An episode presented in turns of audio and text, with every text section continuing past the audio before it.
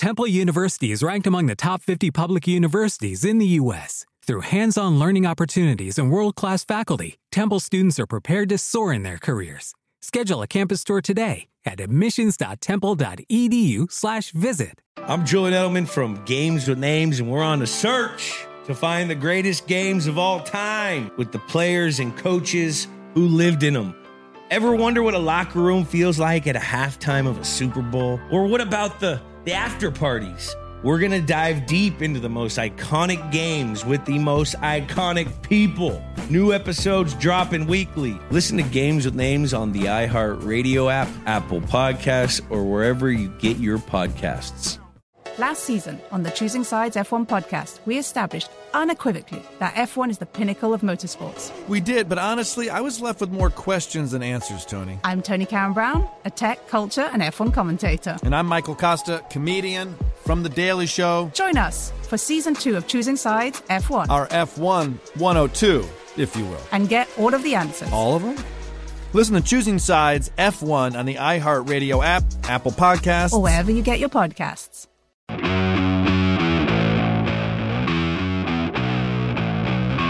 You're listening to Studio 22. Welcome to Studio 22, boys. Yo, thanks for having us. Yeah, for sure. As always, we're here with Will Meldman, the co-host, and we've got the founders of Ex Posse. Yeah. Yeah, man, some fellow comic book homies. Yeah, we got Lorenzo and Sean. Yeah. Yeah, man. Thanks Welcome on, boys. us. Yeah. Thanks for having us. Yeah. Well, dude, I mean, we could really start anywhere, but like, I'd, I'd love to know how you guys met originally. I don't think we ever even talked about that. The origin story. Yeah, yeah. Wow. Is it safe for on air? Yeah, I think Shawnee could kick that off. We we we there was this tour that this kind of rogue promoter. He wasn't. No one knew who he was. He wasn't from Live Nation or anything. He was just a trippy, random guy in like New York hmm. who. I think he had like a FedEx company or something. Just random, and and yeah, I think he was like a shipping entrepreneur or something. And the I was in this band called Drown, and we- we were signed to David Geffen's company, and uh, Oh, nice. What kind of music? it was like heavy and with like industrial loops and stuff. Hell yeah.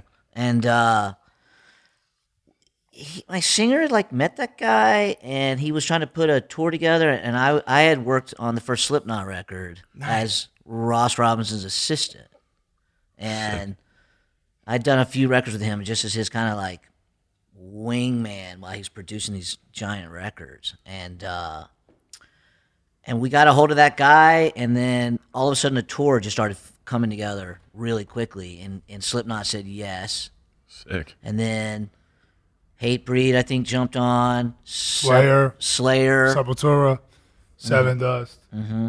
It was called Tattoo the Earth. It was a very unique um, festival that should be re, you know, like redone.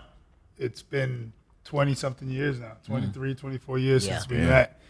And uh, they they had like Paul Booth and Filip Leu, all these huge tattoo artists back in the day followed a tour. They were on the tour, so they have ta- it was concert, obviously, two different stages, bands from every realm of metal and rock, and then you had a tattoo section where all these people were getting tattooed by these famous artists. So it was very cool. It was Tattoo the Earth only once, and it never happened again. But I think you know reasons why. But that's where we met. I was teching for the band Hatebreed. I was a guitar player, and in a band called Sworn Enemy. But the singer Jamey Jasta from Hatebreed started our band, and you know I became close with him, and we became really you know good friends. And I guitar teched for Boulder, who's who passed away, rest in peace. But you know that's when I met Shawnee. yeah, and and Bill Fold Yeah. pre Coachella he's one of the No, founders. pre, pre Coachella started already. W- was it? Yeah, '99. okay, Yeah, so he already was. Him and Paul started that, and he was a along with- tour manager. for Amen. Yeah, No. yeah, he was their tour manager, and he was just starting Coachella. That's wild. Hell yeah. man. Yeah. And and I remember those first Coachellas weren't the turnout wasn't very good. Yeah. Oh, it They was millions. uh, substantially smaller than it is now. Yeah. Like, because I, I think I went like probably eight out of the ten years from age like eighteen to you know twenty eight, and you know it it started like good, big, you know, big festival. But by the time you know I was like twenty eight, I'm like one, I'm too old to be here, but two, like just massive. Yeah. Like you can't even walk. Like Who was headlining those back in the day? Now, The, the, the Chili Peppers, Tool. oh, Tool, sick. Tool and Rage was the first one. Rage, That's yeah. tight. and and they crowd didn't turn up and they lost their shirt Damn. on it and it was rough Was it just because the location, or we didn't get the word out, or it was too new? You know, mm, all of it probably and no, no one knew where indio was Probably mm. oh, They just didn't. They didn't understand to get out there. There wasn't Airbnb. There wasn't all these hotels that you know. It Right. was just gentr. It wasn't gentrified for festivals, I guess. no Yeah. yeah, But they did a great job. You know? Bill was awarded some award for like best something in Mm-hmm. Palm Springs. You know. yeah Wow. but he's been he's been a believer with the, our Ex Posse crew Mm-hmm. and he so we came kind of full circle and mm, i think when bill and i met lorenzo and of all the characters backstage you'd imagine all those bands like everyone's got a funny team yeah.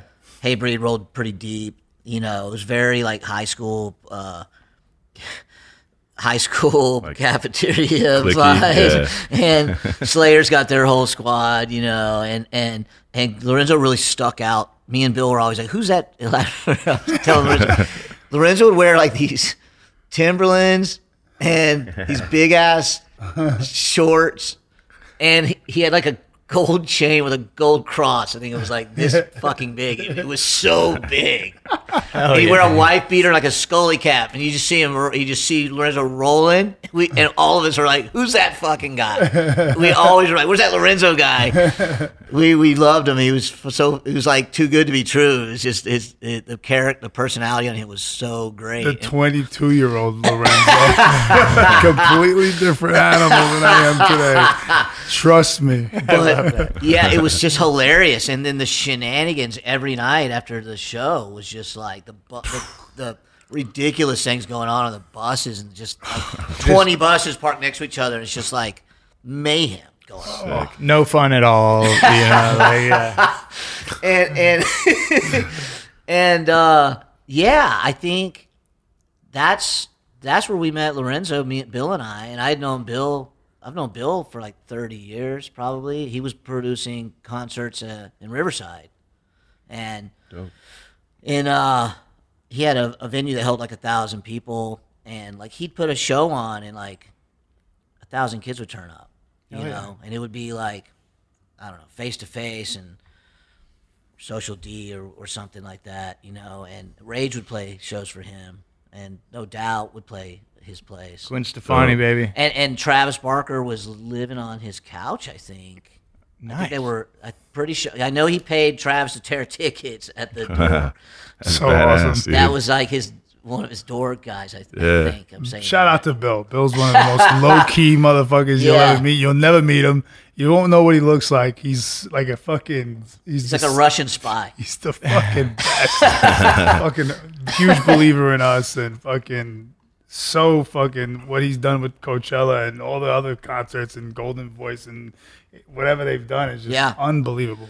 So I think Lorenzo and I took the project, the idea, down to there was a, there's an original guy that named Terrence who's from Santa Ana, Okay. and he was came up in a rough area in Santa Ana, and and he was a person I had gone to pre Lorenzo because I had done three movies with him. He wrote this these horror musicals called The Devil's Carnival that had a big following. Oh, cool. And we, we, we did like real business at Hot Topic, and we had was a, Yeah. lot, a lot of people wearing our t-shirts around and tattoos, and and Hot kind- Topic's a big. Uh, they're one of the biggest vendors at LA Comic Con. Yeah. they're like a big. Yeah. Okay. So like, I had gone to him because I that Devil's Carnival kind of came to an end after two of the movies, and and uh, but I'd learned a lot, and that was the director of Saw two, three, four. He directed those two. I've produced like four of his movies. I had consulted on this Lionsgate movie called Repo that had a big cult following. I remember Repo. And then so Darren and, and I had lunch. I had a good job at an office in Westwood, I was working with a streaming company, everything was good. And Darren, like, you know, hey, you want to produce this movie, you know? And I was like, I don't know how. What does that mean? How do you do that? You know? And he was like, no, you can do it. You're a hustler. You, you can do it. You'll figure it out. Yeah. Right. And I was like, I, I don't know how, but okay, you know. And so that was the beginning, you know. So we we did.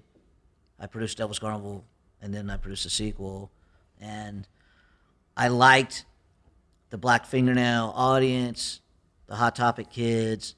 Um, I think Bill hooked us up with the Honey Wagons for the fucking stuff, you know. And I was just started putting it together, and I was like, okay, I think I see how this works. And then after those movies, I went to the writer Terrence, who wrote all three of those movies, and we met up at this shady bar.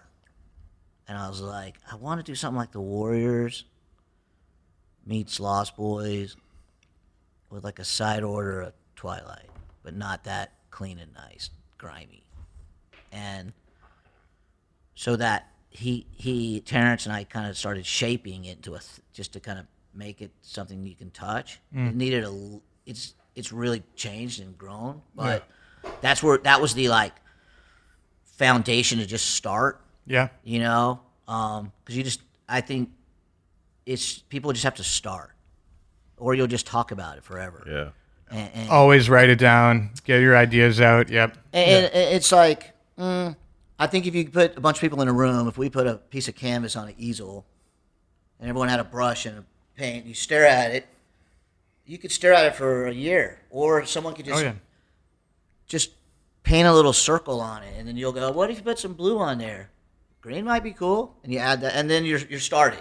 You might throw that thing away a week later, but you got started. Yeah. Better than sitting there for another year still talking about what you're going to Yeah. do, right? Yep. Yeah. Yeah. And so so I had been thinking like Lorenzo would be such a great person to bring into the mix. Uh, authenticity, street credibility, uh, big personality, the, the, the, the strategy that he would think of would be a good balance. And we had this, we have another person who's really important to the team, this guy, uh, Mark, who's more of a studio exec and he has a whole skill set of its own, you know, and, and, and, and so Lorenzo and I went down. I remember talking to Lorenzo about it at Coachella. Coachella. Yeah, me, you, and John. Yeah. Yep. And and there's a uh, Steven Tyler's old manager. One of his old managers is a shareholder in our company, and uh, we talked to Lorenzo about it at Coachella. So producing, right? That's Yeah. team building. Yeah. Right? Like Yeah. that's one of my favorite aspects of producing is team building. And I love how you just explain that. Like he has his skills, he has his skills. Together we're gonna kick ass. Mm-hmm. Yeah. Right? Like I You- love that. Yeah, I, I, you know, and you try not to have too much. Over, you're going to have some overlap, but if you can, if you gotta, I, you know, I don't want to speak sport. I, I can't articulate sports too well, but like, you know, Toolbox. yeah, Think of a yeah, toolbox. Yeah. So, but it is, you know, you have what your your quarterback and your wide receivers and, and so forth. If you were going to break it out that way, but like we Right.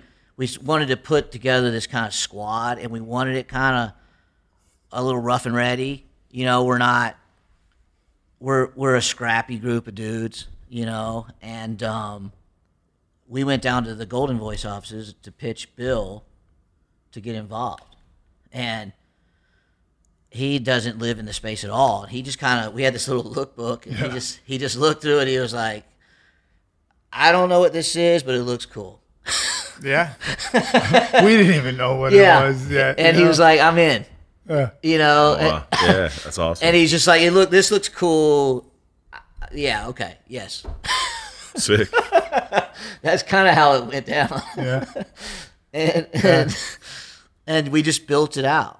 Yeah. Yeah, When- So when was that? How long ago was that?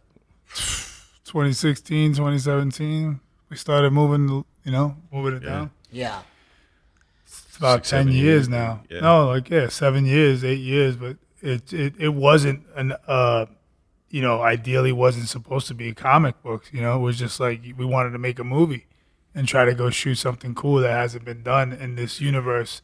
And we had, you know, we were uh, like every other producer and writer and director in LA trying to figure out how to get another piece of paper and a lookbook, Yeah. you know, made from scratch. And we were just burning out. It was just so we didn't have the idea, but our friend Patrick gave Shawnee the idea. Well, so Mark Mark pitched. Mark was like, "This world's so big.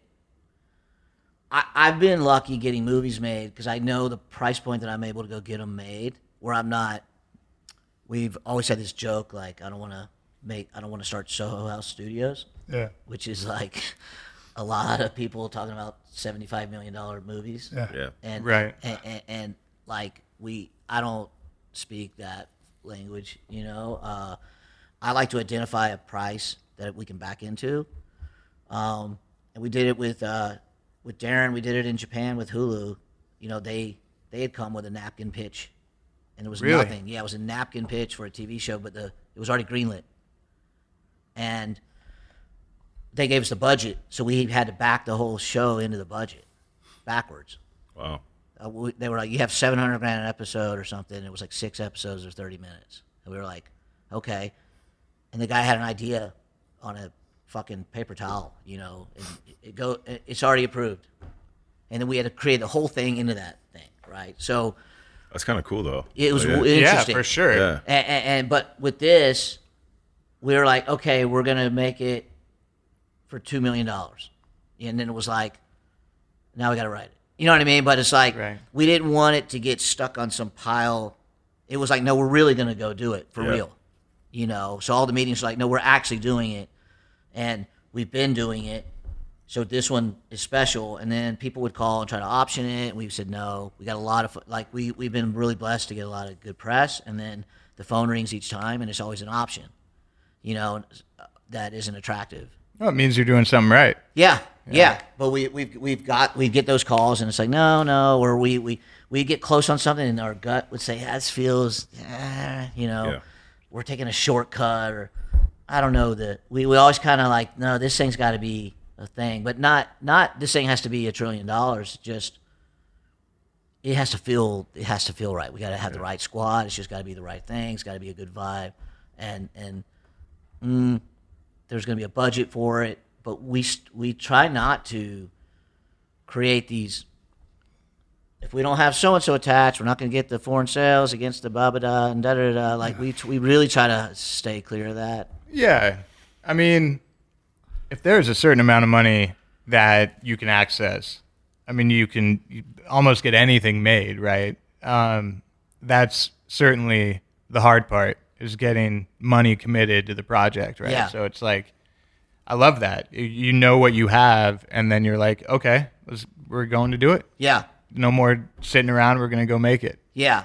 Hell yeah. We and we we will make a poster very early on, you know, and then all the credit block is just like X's. you Right, know? right, right. we we had one of those on the resort, all the fill in stuff. Yeah. and, and and we we like to manifest it into uh you know we have a movie coming out in april called trim season and Trim season. yeah Dude, hell yeah. and uh, Congrats. It's about getting Yeah. shredded. yeah right. Yeah. so totally shred movie. yeah yeah yeah What What can you tell us about it? yeah well, it was uh so weird how things work um i was in portland after devil's carnival 2 and that didn't have a great ending on it. There was a lot of uh, friction involved with that, and uh, I was really depressed. And this friend of mine, I went to see him just to kind of kill time because I was so depressed about how that movie had gone. And he was like, "Hey, man, do you know about these people going missing in Humboldt County?" And I was like, "What is it?" He's like, Tr- "Weed trimmers." shit. Yeah. I was like, no. He's like, yeah, during the trim season. I was like, that sounds scary. He's goes, well, I have a synopsis. And I was like, all right. And uh, he sent the synopsis, and I, I, I knew about a writer that we had worked with. And I didn't want it to be five five girls die in the woods. You Right, know? right. So, you know, I was like, well, can I play around with it? And they were like, yeah. And I was like, what if we put a witch in the woods? And she runs the grow, and she needs their, they're going missing because she needs them for something. Maybe the soil. That was kind of my pedestrian idea. And Yeah, getting the wheels going. yeah. And then I sent, I called this writer and was like, what if there's a witch in the woods? She's, the girls are going missing. She needs their blood. She's taking something from the girls maybe and putting it into the ground, and the ground's sacred. It's just, I don't want it to be true crime. Something more horror. More supernatural kind Yeah, of. yeah. yeah. So I was like, I don't know if I can sell true crime. I don't know if I'm any good at it. Never done it. Right. Only horror and thrillers. So Stick to what you know. I didn't want to bot botch something, especially with someone else's money and screw it. You know what I mean? I wanted. Yeah. I was like, I kind of know how to do this pretty good. You know, so, um, yeah, it's uh, it's based on people do go missing up there a lot during. Oh, I've read a bunch of crazy stuff up there in Humboldt. I, I that's a great topic for a film. I'm excited for that. And and we had fun making it. Yeah. We went to uh, Utah, Utah, baby. shot it. Was there any up uh, north in the in the Bay or or in Humboldt that you did or? Well, we did. yeah. Yeah, we got a lot of pickup shots there. Oh, cool. And then turns out the canyons we were in in Utah were, I guess, almost perfectly compatible. Well, very close Right, to the right. trees and Wow. stuff. It's the same uh, like latitude. Yeah. Right. It's like Which you I just didn't go know. east. Yeah, yeah. So, yeah, I mean, eh, but but like to the point, like I think the first thing I had was a poster, and then I like took the poster to a writer, and they were like, "This looks really cool. Love the name." I was like, "Yeah, picture this," and then Yeah. they wrote into that, and then it's like, "All right, fix these things," and then it was like that went to a business partner, and she was like, "I love it." Just gotta Dude, can you help me pitch my movies now? and, and- and then we just started like yeah making artwork and stuff and then like i sent i think i took a meeting with the director and showed her the art you know and I'm like, Yeah. oh wow this is cool you know there's something here Yeah. that kind of thing Yeah. and that's, Yeah. kind of what we've. that's what we've been doing Yeah. So then that's turned into uh, lipstick click, and so so is that where Ex Posse like that's where it all originated, and then now it's this, or is it i mean what's under the umbrella of what you guys have? under Night of the, the Cadillacs. Night of the Cadillacs was the original idea, and they had all these different gangs. Yeah. So we were like, we want a Latina gang, we want a female Asian girl gang, we want the scrappy kind of Ventura, OC, like scrappy punk dudes, you know, uh, and we wanted these kind of like slick, handsome, kind of like old school Matt Dillon kind of crew of, of, of lady killers, these guys. you like know? the outsiders type of thing. Yes. Hell yeah. And and very drugstore cowboy Matt Dillon era. And then we uh The Chamberlains. the Chamberlains we wanted English. we wanted a like boy. posh, yeah, like British black kind of like TSA's uh Bentleys. Not West Coast, but more like England. Grime, dr- the drill drill music grime like that that kind of Jamaican accent, Jamaican British accent if I'm Yeah. if I'm not messing that up right now, but something like that has a different vibe to it.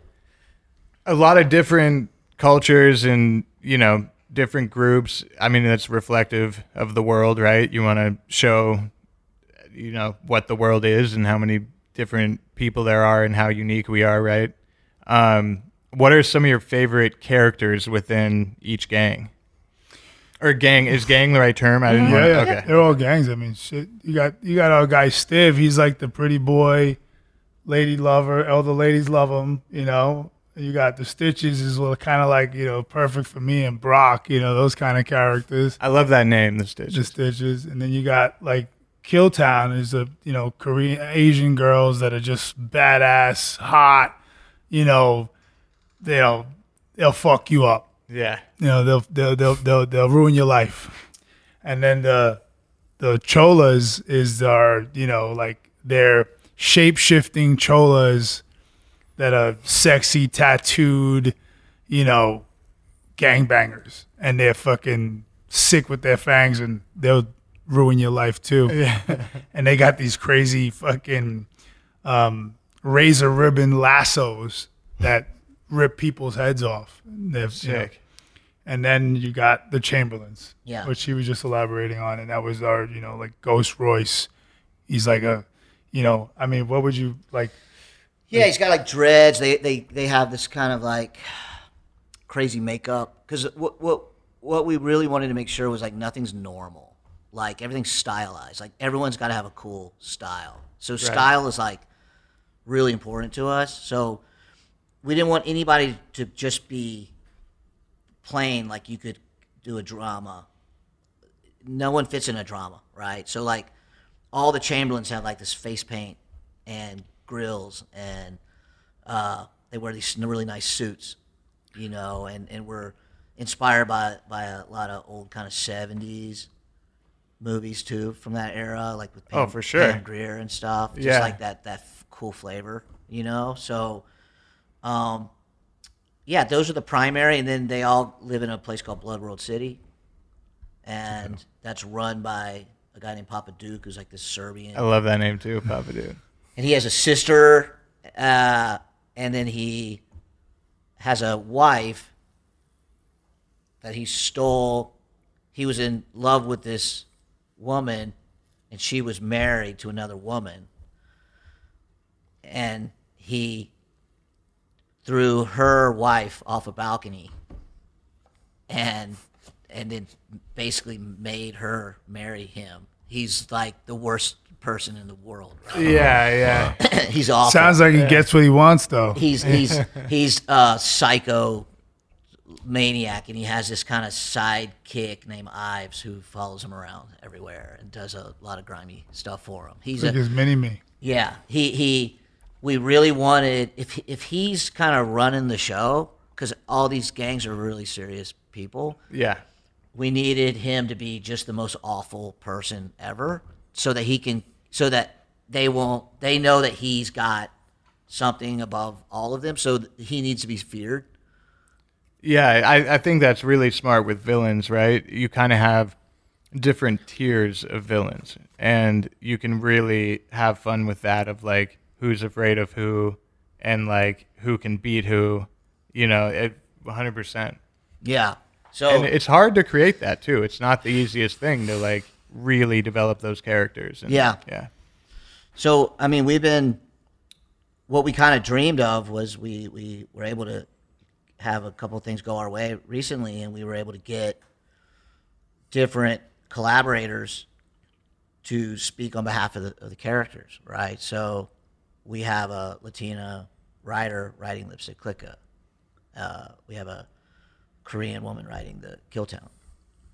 Um, we have uh, a gentleman in Brooklyn and in Miami, they're a team writing for the Chamberlains. You know, we wanted to make sure the voices speaking on their behalf were as authentic as possible to the to the culture. yep, So, uh, and we've staffed. We have like even the people writing for Papa Duke. We have a, a an amazing writer named Amy. She's writing. She's writing his voice, and then we have this amazing writer named Anna writing the stitches, which are like all scrappy dudes. You know. So different writers for different um, groups. Yeah. That's pretty interesting. So we have all of them writing separately at the same time. Yeah, and then we let them know if there's a uh, a time uh, narrative that would clash. So if there's Lipstick Cliqa story is being written over here, and then the Killtown stories being written over here, we have to monitor that they don't crisscross a, a date that's wrong, or yep. you know what I mean. Oh, for sure. Uh, I mean, you know, consistency in the canon, right? You want the canon to be, um, I mean, uh, consistent. There's another word for it that I'm trying to think of right now, but absolutely, canon is so important. yeah. Keeping on that. and, and one of our partners, Mark, is he's uh, he's been in the studio system forever. He works, I think, does a lot of work with uh, Amblin and stuff, Nice. and and he's really like micro with that stuff. Hell yeah.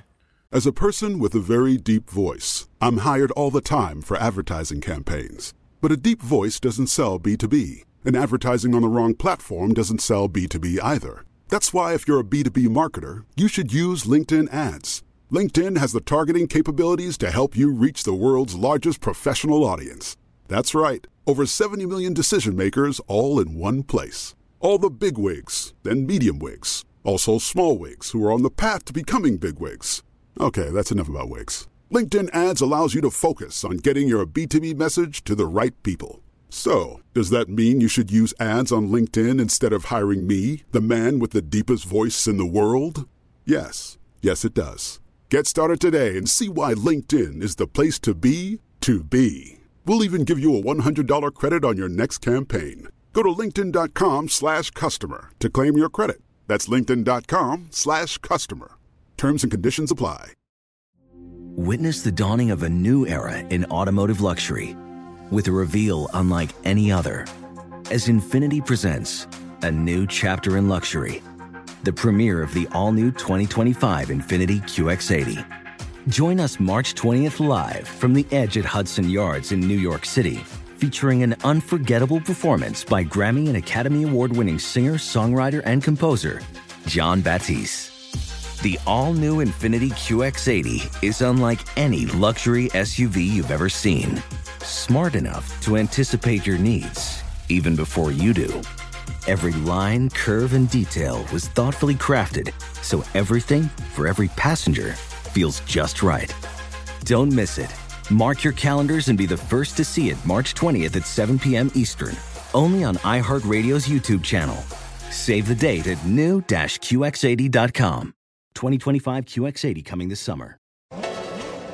Last season on the Choosing Sides F1 podcast, we established unequivocally that F1 is the pinnacle of motorsports. Lily Herman, my co host in season one, helped me choose a team, a driver, and then. Well, we sent you on your jolly way. Yeah. Psh. I'm Tony Karen Brown, a tech, culture, and F1 commentator. I'm Michael Kosta, comedian, Daily Show correspondent. And we're back with season two because, as it turns out, F1's newest fan is still a little dazed and confused. Join us for season two of Choosing Sides F1 as we dive deeper into the rabbit hole of the pinnacle of motorsports. Who makes money here? What's CFD? How do you manage a tire? You get back in there. What are the rumors? What's the gossip? But you also know that someone's listening to your radio. Uh, I'm going to pull up a picture of a tea cozy. I, I want to see what this thing looks like. Are you going to be doing that accent this whole pod? Listen to season two of Choosing Sides F1 on the iHeartRadio app, Apple Podcasts, or wherever you get your podcast. You find it. Yeah. What made you want to go down the vampire route?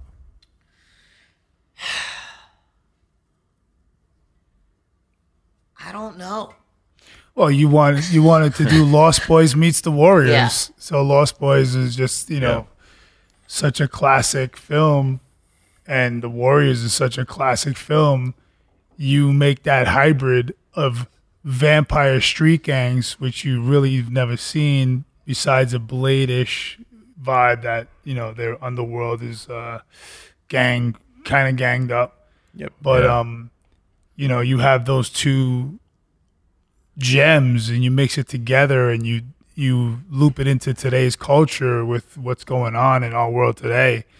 You know, you have you have something kind of fresh and new, and we we stay away from having cloaks and tight pants and you know we don't want superhero shields. We don't no want Dracula. you know, no. no we want it to be as grimy as street as possible. We want them to talk like we talk you know like you know street guys or you know anybody that's from that culture that's how they talk. You want them to have that so they speak to the, that audience you know they speak to you, you want the the authenticity to be really from the world we're creating. You know, even though they're from, you know, Blood World City, which is a parallel universe anyway to our our world. It's a completely different place, but you know, at the same time, who knows? You know, we might have a parallel universe somewhere out there. You know, there could be a whole nother podcast happening seven billion miles away. You know what I mean? You just never know. there probably is, in fact. Yeah. Hundred percent. Yeah. I, I believe. Are we, are we able to monetize on those ones as well? Bring them back to us. yeah, uh, no, no comment. No, that's awesome, man. Yeah, it's it's fu- it's a fun world. The more you guys talk about it and what we've read and what you've shown with us, obviously over over the time frame, it's like it's exciting to see where it's going. And I know we caught up recently at a, a premiere at Divinity, right, with uh, Eddie Alcazar, uh, a good buddy of mine directed, and produ- producer was Steven Soderbergh, and it was fun, man. It was a, it was a different, a wild one. It was a wild ride that took me on, man. I think we're gonna have him on the pod soon, but um, we were catching up, and you were telling me that you guys have like really ramped up production. You've got a lot more books in the works. Uh, t- can you tell us a little bit about that right now? hmm hmm We uh, we partnered with Sony Japan, and sick. That Congr- department. congrats. Yeah, Thank you. congrats. Hell yeah. That's Yeah. a big deal. It the cool thing I like about that department is like they're so nimble. Like they, like I'll, I'll go over to their office and it's like, oh, we're gonna take you to this like stadium esports thing, you know, and it's like, oh, for your games. Well, yeah, but no, we're producing it. Like you're the producers of the event, yeah, and then we're gonna take you to a drone racing event. I'm like, what? What is it? You know, it's Blade Runner. I've seen those. Yeah, and they're, They're like, great. we have a we have a drone racing thing. You know, I'm like crazy, and then we want to take you over to meet the PlayStation guy. You know, and it's like, but they have music in their title because they do it. But Aniplex is like a massive animation company, and that's part of their division. So, Oh, wow. So they always they would always joke with me like the you know the music part in their title is small in the world of what they do, but they do also music. Right. It's all encompassing Yeah. kind of in that new tech world. Of, Yeah. Yeah, that makes sense. But their title is Sony Music Entertainment Japan, SMEJ. And then their logo so not so you don't confuse it with Sony Music America their logo's a little different. It says Sony Music, but th- this American one says Sony with a little paintbrush thing. And it's just it's hmm. they're very autonomous in their they they just they have an office here obviously and then their offices in Japan are insane. right? Yeah, uh, let's for clarity, Sony is a Japanese company, obviously, and that's the, the major headquarters. That's the corporate headquarters. So it's like the cream of the. That's the top of the food chain of Sony. Yep. Yeah. Yeah, we did That the deal- yeah. That he directly has the relationship with these guys for years. For years. That's incredible. Mhm. That's like a dream scenario for an IP, right? It, it is, and, and and you know, to be honest, like they didn't give us insane amounts. They weren't like, "Here's a jillion dollars." It, it was just like, "Here's some Working capital. yeah, Right. to, expand." Like, it's not pouring down cash, right? It's just Mhm. like, but it was like, Yet. "Hey, Yet. yeah, not COVID." But we have 21 books in production now. Yep. And we have uh, an art studio out of Brazil, storyboarding, Killtown. One of my um, main colorists, Denai Ribeiro, shout out. He's he's down in Brazil. Mhm. Eh, He is. I love his work. Yeah, Um, you guys, your your your your your art looks beautiful. Oh, Yeah. I mean, thank you. It's all them, right? It's all Shout out to the like guys who make it yeah. happen. but there's a huge, um, really good professional comic book industry in Brazil, Mhm. for sure. Mhm. Um, in Manila. Yeah. We have four studios in Manila. So every because of the time difference, every night, you know, three or four in the morning, if I go to the restroom or something, I'll, I, I look down in my Viber, and it's just pages popping in from Right, right. four different studios. Isn't that the best feeling though? Getting new art, right? is. Like 'Cause- I run to Brock every time. and and you know you got to poke people and you know please hurry what's, Yeah. take, what's taking so long uh, and then you're like, I can't rush the creative process, right? Like that's always the excuse, and it's like, no, like deadlines are healthy. Yeah, yeah. Deadlines are healthy. Like, Well, you could always go back to when we had no money and it was kicking and screaming with Mhm. five cents. Mhm. Yeah. To get everything going too, that was always a lot of stress for all of us, mainly Shawnee, and you know, taking something from nothing and turning it into something is the fucking hardest thing in the world, man. Yeah. Yeah. There's nothing more harder than turning nothing into something. I So completely brutal. agree. Yeah. It, it it requires an insane amount of work ethic, which you guys both have in spades, right? it requires the passion and the creativity to want to do it, right? Um, and I love that you said that because that's something we talk about a lot on the podcast, right? Is um, what are you interested in? What do you love? And what are you going to do to get there, right? Um, what have been some of your biggest obstacles, would you say, along the way? Um, that's usually a good resources. Yeah. Just not having resources that we, because we, what we're trying to build, we forget is like Mount Everest, you know? And mm, if you compare yourself to Mount Everest, you're like, well, look at all these things I don't have, you know, tools.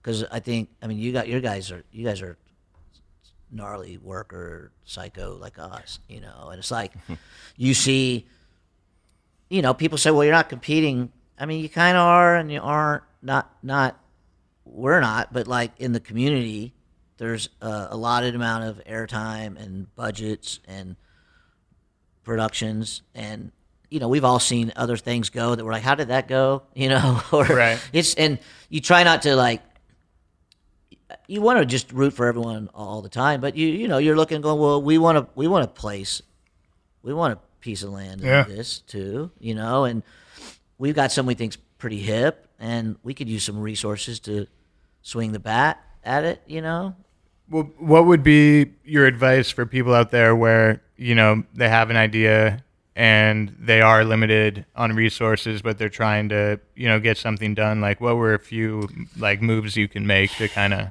I, I mean, we one of the people we're we're really impressed with that works with us is uh, we have the the writer of uh, Lipstick Cliqa is a person you uh, actually she'd be a great guest for you guys. Uh, her name's Kaden Phoenix and Latina, and uh, she like built.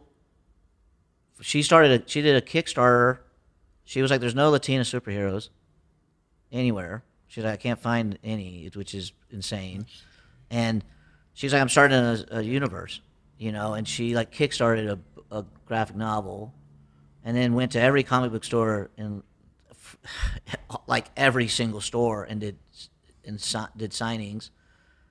Blue Beetle? That's one. That's the Latino. Yeah. Yeah, yeah. said it was Yeah. Latino. But Latina. Yeah. Well, oh, right. Yeah. I, w- I So wasn't focused on she- the gender. she had, yeah. And, uh, and- and she kicks she but she kickstarted a book. yeah. Within Blue Beetle, like within those groups of characters, they're they're superhero. They're both yeah, they're, types they're, of yeah, genders. Yeah, yeah. like, Okay. but- I That's mean, DC, right? yeah, Yeah. So she built this universe, and that's one of the reasons we wanted to collaborate with her because she's like so proactive on like not waiting and just starting, Yeah. just like start. Fucking and start. She, and so she, exactly. she she literally did a Kickstarter. It was successful. She just signed a big publishing deal. She's got like ten books coming out. Oh, yeah. 12 like maybe twelve. She sounds like she kicks ass. Yeah, Yeah. You, you, you'd have a, a, a really inspiring podcast with her for sure. And and she's got a big manager now, negotiating with the big studios. Like Yeah, she's we- gonna she's gonna blow up any second now. Yeah. We'd love to have her on. And we we were lucky to to meet her, and and and she liked the project, you know. But I think the the advice I think is like some people have more resources than others, right? But like it's just punk rock. You know, if you can be punk rock, you can get started. I think. Yeah. You know, I don't know if that's a good answer to someone listening that is like, well, I literally have minimal to no resources. But Yeah. I mean, we, our whole universe was built out of Starbucks, Coffee Bean. yeah. we had no resources to Yeah. get into the comic book space. Not Nothing. not nothing. It was just a dream to get this into something, to turn it into something. It's The Rock has a great saying. He goes, "One day or day one. I'm going to do this one day or day one. Start. Go. No matter Yeah. what and just like vision board it. Go, grind, kick and scream and you know you got to work for free you got to do favors you got to to get any kind of piece of it whatever you got to do to get anything in motion get the ball rolling you want to just do everything in your power with your if you have zero resources she must have not had any resources start a kickstarter instagram Yeah. facebook tiktok that's all your resources you need you say you find a problem you figure out the solution. That's it. She was like, "There's no Latina superheroes." Boom. She can fix it. Yeah. You know I mean? Yeah, yeah, Yeah. You got to put it out in the universe. You got to talk about it, and that's even you know moments like this, or if you're at a coffee shop and you're talking about, I got this idea, you know, this and that. I want to do this. I don't have the money yet. Whatever. You don't know who you're going to be talking to. You don't know who you're going to meet. You don't know if they're going to introduce you to somebody, and it's going to open that door. You want to do it. It's a matter of being, like you guys are saying, proactive, right? And you know, just like you said, The Rock has a great quote. I've always loved the one from uh, Quentin Tarantino. He says. You don't have to go to film school. You know, you don't have to know how to make a movie. You don't have to have these amazing cameras and lenses and all that stuff. He's like, if you love making movies, if you really love making movies, You love can make a great movie. Yeah. Yeah, if you love I cinema, remember that. exactly. And it's that. It's it's if you love it, go fucking do it. Mhm. You know, like figure it out. And the thing too, it's like I've been in these places that are amazing. You know, like Legacy Effects, for example. They make all the suits for Marvel, all every kind of Sasquatch or crazy, you know, Halo suit or whatever you can on the high, the, you know, five million dollars for the little uh, Baby Yoda, which someone's gonna Right. fire me for that, right? it's so sick. You know, but then I've been in there and I've seen all that and it's mind blowing. It's amazing, right? And they're doing it on the highest level. But then they'll constantly bring people in that are innovators of like, oh yeah, I made this predator mask out of like Coca Cola cans and twi- twigs, you know, like or whatever, and it looks sick. And they Yeah. and they're like, how did you do that? You know, like we can't even figure that out or do. That. And it's because they're going out and and finding a way. If you love something, there's and that's what I say all the time, dude. Is there's always a way. Yeah. There is. It may not be the way you think it's supposed to go or the way mm-hmm. way it's gonna like Yeah. you know, but it, there is a way. Yeah. You just got to find that way and go do it. Yeah, and I, I think writing stuff on a whiteboard. So many whiteboards around the house. Yeah. be- because you have to stare at it. Yeah. Like, I didn't do that thing I wrote. You know, and you got you write it up there, and then you got to check it off. Live with it. Uh huh. Yeah. Yeah, I'm, I'm you know, everyone's got their opinions on it, but I'm a big fan of checklists too, man. Like I like to just have it there, get it done, check it off, move on to the next thing. I don't think about it anymore. But if it's open box, that thing's gonna drive me nuts. Uh huh. Too, you know? Especially if it's something you don't feel like doing, that's a pain and not glorious or fun. You especially write that up there. Yeah. Because it's like because it's like you want to put it off because it's not it sucks, but put it up there. Like he always hears me complain about admin. Admin administrative stuff makes me insane. Yeah. Like, Yeah. m- pu- me punching into a spreadsheet is a bad idea. Yeah, Right. Right. Yeah. And, and, and me organizing taxes and stuff is a horrible idea. Yeah. And it's just like a gallon of coffee and just like two fingers packing a bunch of Yeah. stuff. But like you gotta you you know if you don't file you you lose your trademark. You lose your trademark. You just wasted your time. You know Yeah. your copyright. What, what it, it, all that stuff. You know. And I, if I don't put it on the whiteboard, I, I will blow that off. You you got to go through the sacrifice. You know, you can take the route of, you know, least resistance and get a job, and that's your nine to five, or you can be your own entrepreneur and build something from nothing, and the hopes that you have something with an exit that's so life changing, that's unbelievable, changes everybody's life around you. But to get that, you have to go through the pain, the sacrifice, the the the the sleepless nights of how you're gonna pay your bills. You don't have a salary coming in. That is when your resources and every idea of how do I make things going. That's where you where all that stems from is because you have no other way to figure it out but to mm-hmm. figure it the fuck out and you go and kick and scream and cry and grind and just fucking how am I going to get to that next level and constantly believe in yourself, believe in what you do. Don't spread yourself too thin on a bunch of things that you don't believe in. Do a bunch of things you do believe in. And then I think that's how you can build something, you know, when you have no resources, nothing. Because, I mean, I, I played guitar when I got into this business, I didn't know anybody. And then I got introduced to a singer and we started our band and then we was on tour around the world for 10 years. Then I met Shawnee. I met all a lot of people in my life in the music business, but it started from nothing from day one. The day one, I went to a practice studio when I was 15 to meet the, the singer of the band that I had a career with. 15, from 15 years old to 23, we signed to Elektra Records. That's almost 10 years. Yeah. So that's we we we did nothing but try to figure it out from there until 93 to 2003 our record came out. Think about that. That's how you you know, when you have no resource. But if you have resources, then you got to learn how to utilize them because I know so many people with so many resources, they don't know how to do anything with it. And that's shocking. Really good point, honestly. I um it takes it's not just resources, right? It it's all those things. I and you articulated it better than I'm going to even try to right now. But it's essentially you know, that's where I think the intangibles come in. If resources are the tangible thing that gets it made, it's all the intangibles, the you know, the passion stuff we're talking about, Mhm. the work ethic, all that. Um, and yeah, I, I it is kind of surprising the people that have the resources just not no drive, you know, or they don't believe in it or whatever. Um, but you know, it's just switch up and find something else that you do like, right? Yeah. Like, or, um, anyway. Yeah, man. So what's the what's the dream vision for uh, for you guys? Be as big as Marvel. Hell yeah. I, I, th- I think we we we're speaking to a different community a bit too. Like we have a slogan that says uh, "No capes, no tights." Yeah. and and it's like, what was it? We had this saying. It was like, because we we were making apparel, but we didn't want it to feel like merch. We wanted it to feel like apparel, and we called it streetwear for gangster nerds.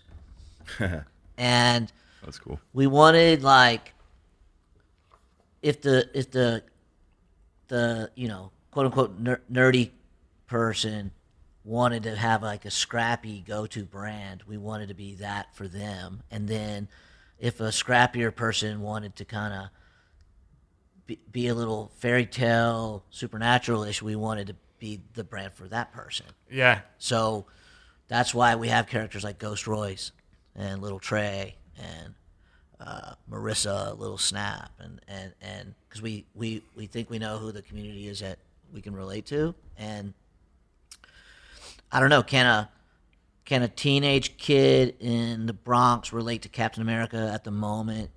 Maybe not. You know, I don't know. Maybe, maybe not. We think we know who our black fingernail polished kids are, and There's millions of them. millions of them. We think that's who our crowd is, you know, and that's they keep calling us like a punk rock Marvel, which we think is kind of fun. But like, we you know we we want to get resources to, we want to have a standalone Lipstick Cliqa movie, we want to have a standalone Killtown movie. I guess next steps would be that we think are realistic would be after these books are starting to come out. We want to have an audio division. Uh, we want to have songs for all the gangs, original songs, vinyl, playlist. We want to have a music company that is telling the narratives. Being at Sony, I mean, that's perfect, yeah, right? yeah, and and and I guess the most realistic thing we're trying to do now is go. How do we go make the stitches at a price, standalone movie, Killtown,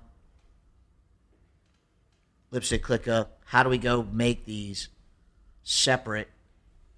Because I, we feel if we have a small boutique company and these books are out and they're in the stores, and then our brand is at the front of a couple of standalone movies, we think there would be a somebody at a senior level at some place would come in and say, "Let us pour gas on this for you guys." That's what we're strategizing is what we think is obtainable. Is we think we could probably raise the right capital to get those going, and then we, unless we really screw that up somehow, I think we believe there's a partner somewhere that's like, you guys have driven the car pretty well, but let us give you some turbo gas. There's a saying: we didn't get this far just to get this far. Yeah. We got a long ways to go. Dude, you're one upping us on the sayings this episode. I love it. The rock one I love. That one I love. That's great. And, and, and we've really been we've been doing a lot of branding. We did a beer, Yeah. beer collaboration. Yeah, Tarantula Hill. Yeah. Yeah, dude, Lipstick Cliqa. Yeah, it's Yeah. in all Shout the, out. Yeah. Yeah. Uh, circus liquors. All it's like Yeah. the SoCal Mexican lager. It's actually. Fuck, oh, well, I didn't taste it because I'm I don't drink. But if they have an NA one, let's create an NA Yeah. non-alcoholic beer. I'll drink that any day. But I'm sure it's delicious. But it was fun to walk in the store and see it. Yeah. Yeah. Uh, yeah. I, I, I, I went and shot a couple of places. I went to the valley somewhere. It was friggin' far out in the valley. I was like, I love it going out here, and then there's our beers in there. I'm like, that's so that's so cool. And, I, I think it's too just to put the message out too that we're not just ink on paper, Yeah. you know, and and there's a candle company doing Lipstick Cliqa candles now, and there's another beer drop coming, and uh, we're gonna probably keep doing collabs with the bra- with our brands on top of the books to kind of I don't know start stamping, you Yeah. know? and and uh, you know, but yeah, the next step would be would be live action. Um, that's what we want to do next. Yeah. Hell yeah. I'm like, I'm sitting here. When did you guys first meet? Is there a good story there? We we we know each other from the gym, but with um, my other company, we have like we, we were- we were building supplements, or we were doing fragrance, or we were doing cosmetics, or we were doing uh, we- we're doing well we, we do fragrance now. Ashley Benson's uh, fragrance called Ash by Ashley Benson. That one's doing well, but in the time we were curating all that, you know, we were we were introduced by a former employee with to Brock and his friend um, I, um what was it? Eddie. Eddie, Eddie, and we You know and we met at Craig's, and we hit it off. We're both the, the birthdays are the same day, pretty much. And we're both Leos, and we're both at the gym, and we're just like we, we you know instantly became brothers. So that's how. And then we started talking about comics, and I was like, "What the fuck?" I was like, "Are you kidding me?" And then that's when we met, and I was like, "You guys are so similar. We're so similar."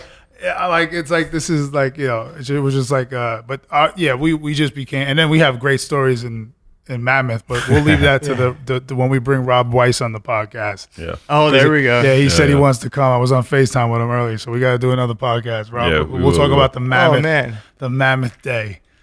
Oh, that's amazing. Yeah. So we we had a you know obviously you know if when we get into the live action stuff with the stitches, him and I's characters would be really you know based on our characters. I mean, we're just like he's from Orange County, so that's a whole nother animal of just like how authentic it is to where Shawnee kind of spawned these characters with Terrence, and um, you know where we everything happens for a reason. You know what I'm saying? Like nothing, you know, like like and the fact that you guys were just launching your comic when when Kane the first issue came out, it was just like you guys had you guys were still like in pencil mode. I remember when we went to Craig's, Yeah. all of Yeah, us, dude, we had a great you were dinner. still in yeah, you were still in pencil, you were still penciling, you weren't even coloring yet. Yeah, like the Yeah, cover I colored. Started writing like, you know, another thing you said that resonated was the I think it was about writing where it's like just go over and over again. Maybe it was you, I can't remember, but essentially just keep going and going and going, throw it out, you know, start over because that was my process with the writing. Was I rewrote the first issue like 30 times and then, you know, kept even kept growing after that. But anyway, not to tangent too far on that, but that just resonated with me. Um, just grind it out for sure. But yeah, that was a great dinner. Yeah. That was fun. Oh yeah. Good old Craig's. Yeah, man. So you got you guys have way more books than than, than last time. Oh yeah, for sure. I mean, well, if we're going all the way back, right? Um, we're doing a bunch of big announcements at Comic Con, so we're kind of saving some for that. But yeah, we have uh, ten books between the two volumes of Kane and McKenna, uh, volume one of each, and then we're announcing one, two, three, four, at least four new. Uh, I guess we can call them franchises within the franchise, right? Kind of like you guys have the different, um, where different periods in history, ancient Greece, ancient Rome, stuff like that. Um, but yeah, we'll be announcing, damn, fifteen to twenty new books. You guys have Crazy. variants coming out too? Yeah, yeah, we're working on some variants like uh, Kane Volume One. That we did like a sweet wraparound cover for that, which is pretty cool, right? Um, but yeah, working on some some cool variants. Awesome. Yeah, exciting. we should definitely uh, at one point, you know, figure out how to get on the lot with Shawnee and spitball how to, you know, cross the universes at one point, you know, or something. I mean, that would be epic, right? Yeah, cruise over. Let's have lunch. Let's figure out how to Kane. Uh, gets Let's in a- manifest get- us gets into in- some gets new in a world. Fight with Ghost Royce. Yeah, Yeah, yeah. yeah. Is it the Culver lot, the Culver City one? Yeah. Yeah, yeah. That's where the majority of the Ray Donovan studio stuff Mhm. was. So I, you know, I You used to work down there? Well, on the show, like Oh, when sick. when I was a PA on Ray Donovan, a lot of the My stuff man, was on it. you started from the bottom. I love hearing that. Yeah, I was a PA from like 17 to 24, doing Fuck different yeah. stuff. Yeah, it's fun as hell. Yeah, you Action learn everything, man. You Yeah. learn. I PA'd for my boy Zach. You know, for his commercial uh, company, I PA'd for like a week just to know what it's like. I Yeah. did background just to know what it's like. You know, a few Yep. times when I was starting to act. You know, what I mean, it's like I was never too good for anything. Like that's how I feel like you really learn this business. Back to Tarantino's point that Brock brought up. You know, you gotta love cinema if you love this business, you cannot be a bad filmmaker. Make people that make shitty movies, they don't care. They're transactional. They don't give a fuck. They're tasteless. They don't have any kind of, you know, skill set. They're just like, oh, I make movies. I make money. Right. It's the complete opposite, man. When you're an artist like we are, and dude, I love hearing that you did that, man. That's awesome because we all grinding it out in this business, man. Brock and I with the acting stuff, you know what I mean, and then all of us as producers and writers and creatives, and you know, I've directed my first film, which was I got thrown into like a whirlwind with that, and I didn't know I could. And I'm getting feedback from some of the biggest players in this game that I that I made a really good movie, and I'm like, I did. Like I don't even know. I'm like, how did I do that? Because I started from the bottom. I didn't know shit. But we, what working in this business, you don't need to go to film school. Working from the bottom, you learn everything as I call it learning while you're earning. Yeah. Even if you're earning a few dollars. You know, Bob Iger's first thing he says on his on the master class, he goes, "Hi, I'm Bob Iger." And my first job, I was a PA for blah blah blah at ABC. I was making $175 a week. Bob fucking Iger. Now he's making 50 million a year. I didn't know. whatever. I didn't know he PA'd. That's Yeah, awesome. dude, watch his um Master master class. class. Oh, it's it's amazing. Hell yeah. So that's just you know to a, uh, not to allude to like the you know people who have no resources and they got to start in this business. Start as a PA. Start as background. That's how you meet people. That's how you connect, and then you build. It takes years, years. It's brutal, but it gets done. It gets done. And it all stems from that passion for sure. You got to enjoy the struggle like golf. You're not going to be Tiger Woods your first day of golf, right? Or probably your last day. Yeah, or ever. Well, th- if you think about Tiger Woods, he was playing golf at seven, and he was better than half the people playing now. I mean, it's unbelievable when you see like Kobe's track record. All these guys, like Kobe, was always training. You know what I'm Yeah. saying? Always training. He said uh, he was there more than anybody. He was at the on the courts playing and practice and practice practice. If you don't practice, you know, you're not sharpening your tools. What are you gonna do? So you know that's there's so many layers to the process, right? But it's just constant, constant pushing and believing in yourself and knowing if you give up now, there's a saying, not a get, not a saying. This is a true story that happened in the gold rush. I'm gonna botch it, but I'm gonna try my best. So there was a guy from the East Coast that heard about where these minings were w- w- during the gold rush, and he bought all this gear, borrowed all this money to go and dig for gold he just was a guy from the street didn't know nothing. I think he was like a shoe salesman. I'm not exactly, um, I'm, I'm, you know, giving the the, the the exact background of what he did, but he didn't know what he was doing. He went to the gold place to mine, had all this gear, all this money owed. He wasn't making any. He would find a little gold to pay a little bit back. He would find a little. He was. It was a struggle. He gave up. He fucking gave up, and he sold all his gear to a scrapyard guy for pennies on the dollar. It's a true story. You can look it up. He sells everything to the guy, the scrapyard guy, for pennies on the dollar. The, the scrapyard guy's like, I don't know what the fuck I'm gonna do with this. What I, he, but he's like, I'm gonna hire someone that does. He hired a geo. What is the word for people who do gold? The geologist. Uh, Yeah, whatever. right? Yeah, geologist. Geologist. He hired a geologist. The geologist went to where he was mining. The guy was three fucking feet away from the gold Ah. where he gave up. He fucking gets the gold, whatever billions of dollars or whatever it was, he goes back to the guy. He goes, "Hey, brother, you got to get in on this. I'm not gonna let you slide on this because there was three feet away. You gave up right there, and he brought him back inside the deal. Wow. so that's the that's the point: is never give up, no matter how hard it gets. I didn't expect that ending. I didn't at Yeah. all. Yeah. Mhm. Yeah, it's a real thing. Yeah, I've heard that. I think it's Yeah. a, in a book somewhere. I forgot Yeah. that I read, but yeah, it's like about giving up three feet from gold or something. Like it's like an actual saying. Boom. Never give up. That's Yeah. the moral of that story because at the end of the day, it gets tough. You start freaking out about bills. You start sweating. You start wondering how you're going to pay your fucking, you start selling shit. You start freaking out, taking loans. You owe this, you owe that. That's the price of being an entrepreneur. You want to have it all.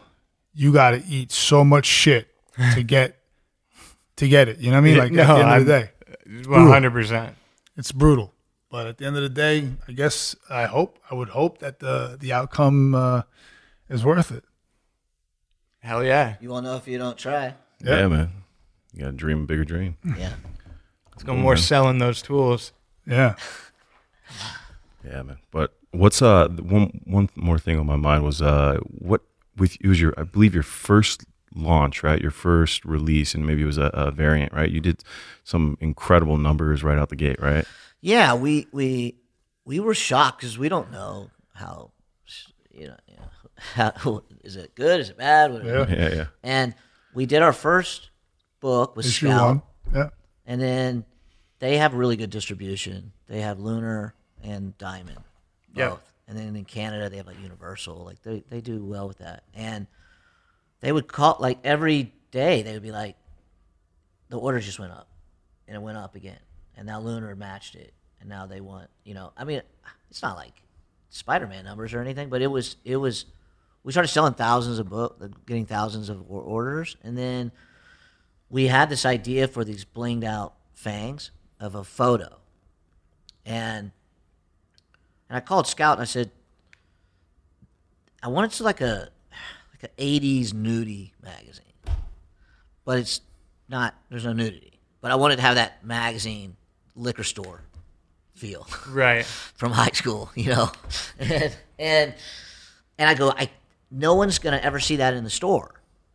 And then he called me. He was like, "Those variants are gone," and we started seeing them for three hundred dollars. Uh, eBay, dude, four hundred. I saw one for. Yeah, I was and blown I, away. And I, I and I've seen them a lot cheaper lately because I think maybe there more got put into the market or something. I don't I don't quite know how that collectible thing works, but yeah, they were gone. And then the second one came out, and then like a store in North Carolina did a really big order, but wanted a variant just for their store, and it was like a thousand units or something. Wow. And then there was a one in Canada that wanted a variant just special to their store, and it was like 500 units or something, and and we and they just kept getting these orders. You know, Yeah. I it for us it was shocking. Yeah, something like over twenty thousand at one point. We yeah, like, I, I texted Scout ago, the other day. I said, I don't know our exact numbers, but is it twenty thousand? And he was like, at least, at the least.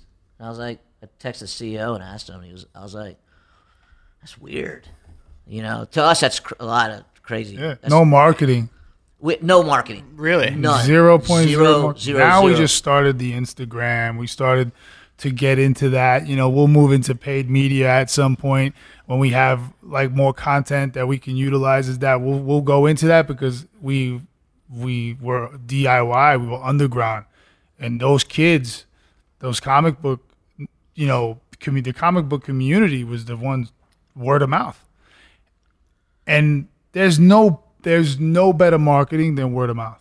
As a person with a very deep voice, I'm hired all the time for advertising campaigns. But a deep voice doesn't sell B2B, and advertising on the wrong platform doesn't sell B2B either. That's why, if you're a B2B marketer, you should use LinkedIn ads. LinkedIn has the targeting capabilities to help you reach the world's largest professional audience. That's right, over 70 million decision makers all in one place. All the big wigs and medium wigs, also small wigs who are on the path to becoming big wigs. Okay, that's enough about wigs. LinkedIn ads allows you to focus on getting your B2B message to the right people. So, does that mean you should use ads on LinkedIn instead of hiring me, the man with the deepest voice in the world? Yes, yes, it does. Get started today and see why LinkedIn is the place to be to be. We'll even give you a $100 credit on your next campaign. Go to linkedin.com slash customer to claim your credit. That's linkedin.com slash customer. Terms and conditions apply.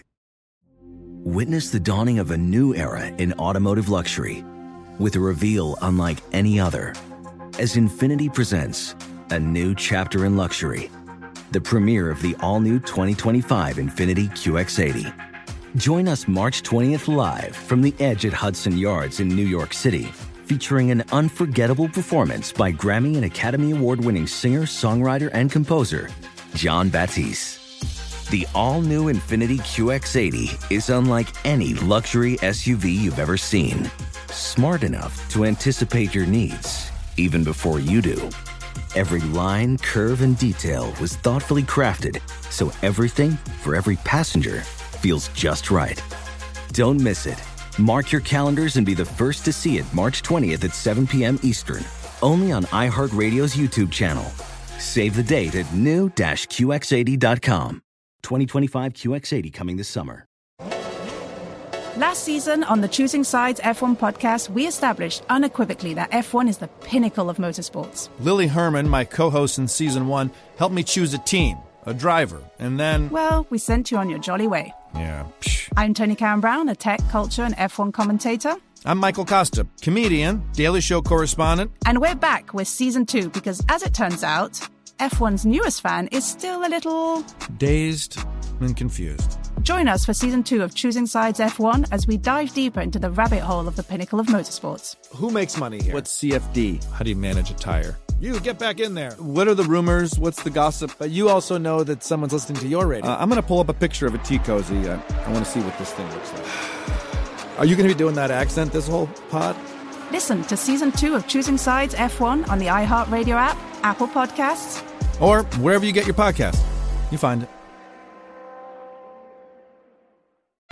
Yeah, hundred percent. I, I had a, a, a, wow moment where I was in Palm Springs at a coffee shop, and a mom and pop coffee shop, and I went in, and there was this girl working the cash register.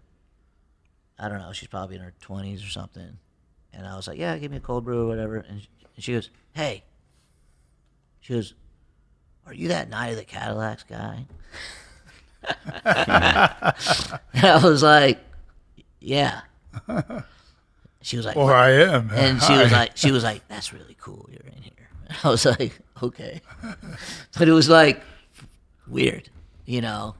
Yeah, well, it's out in the world, right? Yeah. It's, well, let's yeah. let's let's let's. I mean, we're, we're, we're, let's compare, but not compare. Stan Lee worked at DC. You know what I'm saying, right?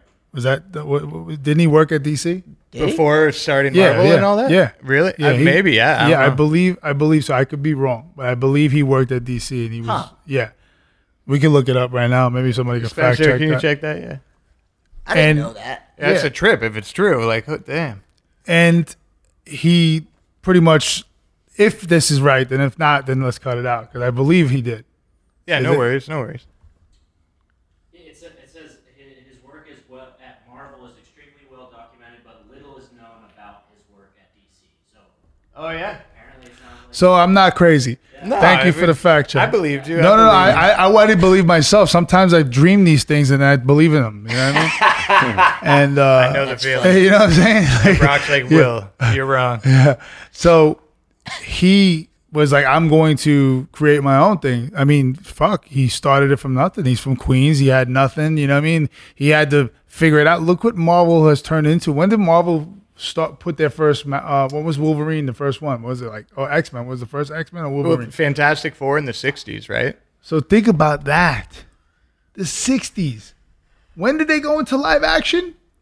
95, 98? What the fuck? I mean, the Hulk was was a TV show Blade in the was 70s. technically Marvel. Blade was a Marvel property. Yeah. Yeah, but uh, even Bla- well, they, the Hulk TV show with Lou Hulk Ferrigno. TV show, yeah, yeah. so way back. six, so ten to fifteen years to get it to live TV or whatever from a comic, and he already previously worked at a, a place that was he had resources because he worked where there was Superman, Batman. I mean, come on, Wonder Woman, all those, you know, like that was he he definitely had resources. So just think about back to the reason of why never giving up or how long and hard it is and how it is to get anywhere.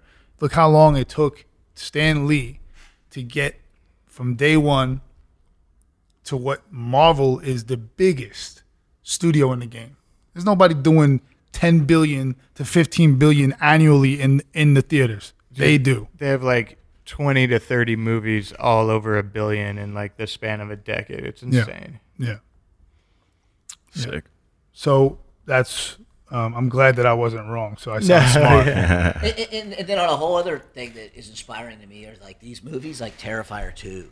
Yeah. Oh, dude, it's so cool. Good And- for them guys. To see that punk rock, again, I love the DIY. I love Yeah. DIY people, punk rock. Like to see those that wave of small movies hit 50, that thing did 15 million at the box office. Sick. Bud- budget was two 250 grand.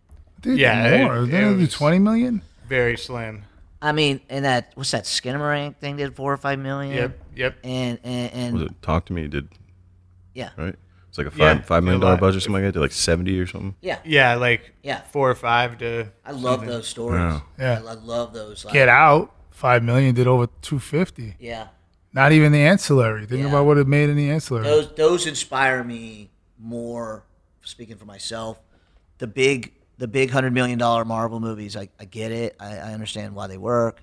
I Well, they're it. really like three hundred million dollar Yeah. Marvel movies, right? And, and in some cases, like three hundred and fifty. Sure. With all the marketing and the Mhm. actual Mm-hmm. delays and the reshoots and all that, like it's insane. yeah, and those are like breathtaking numbers. And and and you know, I'm not saying don't dream at that level, but when I see Saw, Right. Insidious, when I see those things get made for a million and a half, you know, and hit and they hit a lick off those. 130, 150. without the machine. I mean, they probably have wide releases and all that stuff, but like, mm, those are what keep me up at night. Is like, because because in my mind, I'm like, I feel like we're not far off from one of those being able Right. to do that, and and the recoupment being so quick, you know, and and I don't know. I I, I kind of focus on those stories. It's a good thing to focus on. Yeah, because I feel like it's not that far off. Yeah. You know, whereas someone's giving me Spider Man data, it's a little harder for me to relate to it. Um, but like the Terrifier thing, it really makes me happy. Yeah. Bone Tomahawk. Yeah. Craig Zahler. Yeah, yeah, Kurt Russell. yeah. So good. Uh, Uh-huh. yeah, yeah. That's my world for sure. Is the indie indie world, hundred percent. Awesome. Yeah. Sick, dude. Well, where can uh people find you guys' stuff? Uh, Um, ScoutComics.com. Yeah. Um, On our uh, Night of the Cadillacs Instagram, we have a link to it as well. Um, we haven't really been focusing. I mean, it's all over eBay. There's every f- comic book magazine um, outlet, or I mean, Golden Apple. I mean, it's it's, it's in stores as well. I'm, I mean, I can't really you know elaborate on which ones they are. I know that we have a, a lot of stores that carry them. Um, but online, you look up Night of the Cadillacs or Lipstick Cliqa, and I mean, you just see everything everywhere. It's tons of tons of articles, links, and things that can get you to you know purchase and check out the the vibe of it. Yeah, it's it's it's it's kind of wild if you go and down the rabbit hole of looking. Because I remember when we started, we we were like so many days in my old apartment, just fucking like we got no resources. We were so like dried up, man, and it was brutal. I I'm just like thinking about then and now, and I would always tell Shawnee, man, think about five years from now, man, we're gonna have all the fucking resources, all this, and then now we're there and we're like, we want more. this yeah. ain't enough. But if we look back at where we were, I'm like, we're gonna run ago- out of this. We're running out. Fuck. Being human. more. Right. Yeah. So you know, it's it's cool to to see that now we have access to say, yeah, you can buy something and have a tangible asset in your hand. Yeah. You know, like, and then one day we're gonna be like, now it's a fucking movie, and fans that we've curated through this universe is going to go want to see it. Yep. So this is the next phase of this journey is the the live, you know, the the, the you know live action, and then the the, the toys and the, and the spin-offs and the series and the merchandise and the you know that's why I, you know, me and him, we dreamed for that level, and that's why I, I don't would never compare us to Marvel. Marvel's a whole nother animal. DC's a whole nother animal. But hey, man, we want to be the punk rock Marvel that people call us. You know, you know, I'm sure you guys have the same for Kane. You know what I mean? Like you want, you know, a, a you you built this to grow your world into something that's going to grow into everything that you can do anything you want into any vertical you want you know and that's what i think is powerful about starting your own ip from day one which is brutal But and it's do it. important too to find that niche though right like you i like how you you guys have kind of framed it this way the whole time of like the punk rock marvel or the you know the xyz marvel where it's like no we're creating our niche within Mhm. the system and Yeah. we're going to grow it organically that way and i think that's that's the key um focusing on you know your target demo and then expand it but Yeah. yeah And, and you don't know what's gonna like.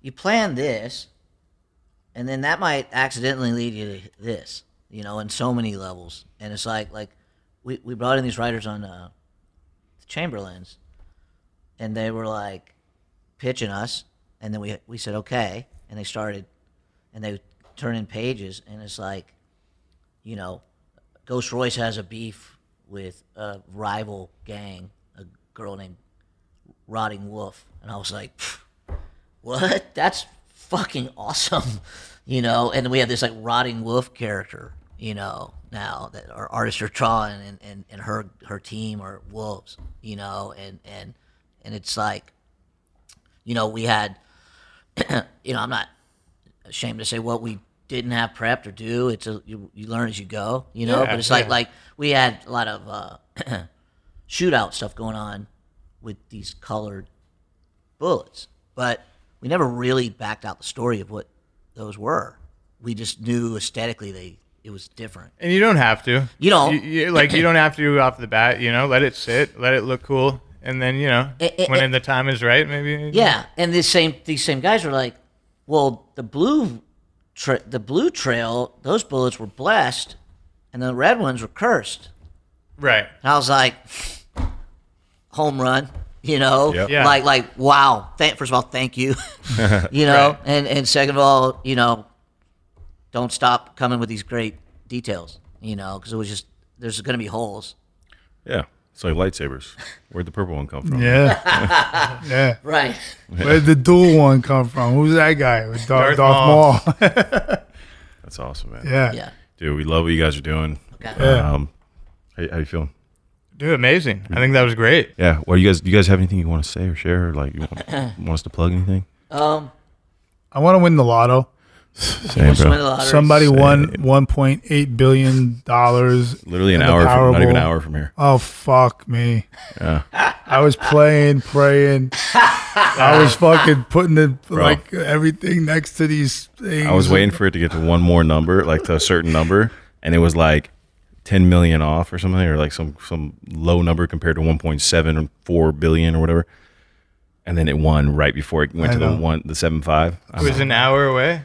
Like 30 minutes away, like Fresno or something. I don't know. somewhere But else. just let's for clarity, the person who won 1.8 billion, of what- let's just call it an even number, 1.8 billion dollars, because it's such a racket.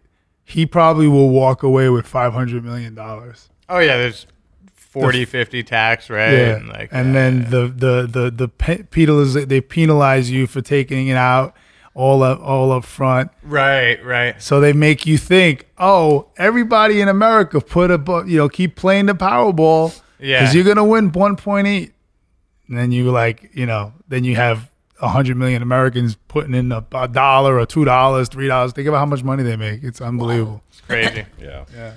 Um, I'd yeah. be totally fine with 500 mil though. I would be stoked. All right, boys. All right. Thanks Cool. for tuning in. Peace.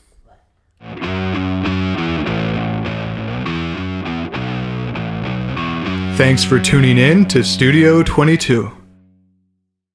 Infiniti presents a new chapter in luxury, the premiere of the all new 2025 Infiniti QX80, live March 20th from the edge at Hudson Yards in New York City, featuring a performance by Jon Batiste. The all new 2025 Infiniti QX80 is an SUV designed to help every passenger feel just right. Be the first to see it March 20th at 7 p.m. Eastern, only on iHeartRadio's YouTube channel. Save the date at new-QX80.com. Don't miss it. 2025 QX80 coming this summer. I'm Julian Edelman from Games with Names, and we're on a search to find the greatest games of all time with the players and coaches who lived in them. Ever wonder what a locker room feels like at a halftime of a Super Bowl? Or what about the, the after parties? We're going to dive deep into the most iconic games with the most iconic people. New episodes dropping weekly. Listen to Games with Names on the iHeartRadio app, Apple Podcasts, or wherever you get your podcasts.